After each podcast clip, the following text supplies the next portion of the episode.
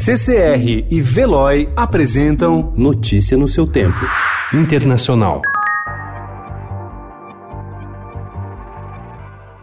As recentes investidas do presidente Donald Trump para influenciar num caso politicamente sensível provocaram uma consternação que o Departamento de Justiça poucas vezes viu desde a era Watergate. Dezenas de advogados do establishment legal do governo se perguntaram se Trump estaria solapando a preciosa reputação do Departamento de Justiça de cumprir a lei sem favores políticos ou preconceitos e se o secretário de Justiça William Barr estaria disposto ou seria capaz de proteger o departamento.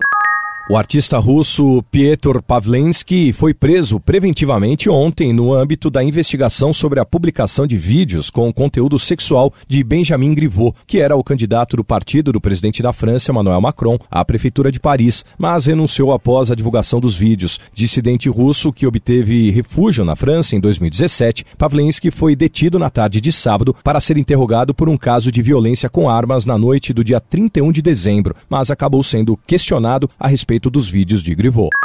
O direito de fumar foi concedido há pouco tempo e é um passo a mais no longo caminho rumo à emancipação das mulheres na Arábia Saudita. Também é um modo de testar os limites das liberdades concedidas às mulheres neste país ultraconservador pelo príncipe herdeiro Mohammed bin Salman. As mulheres podem agora dirigir, obter passaporte sem o aval de um tutor masculino e ir a estádios ou espetáculos junto aos homens. No entanto, elas continuam sendo submissas a diversas restrições e não não podem trabalhar em vários tipos de empregos.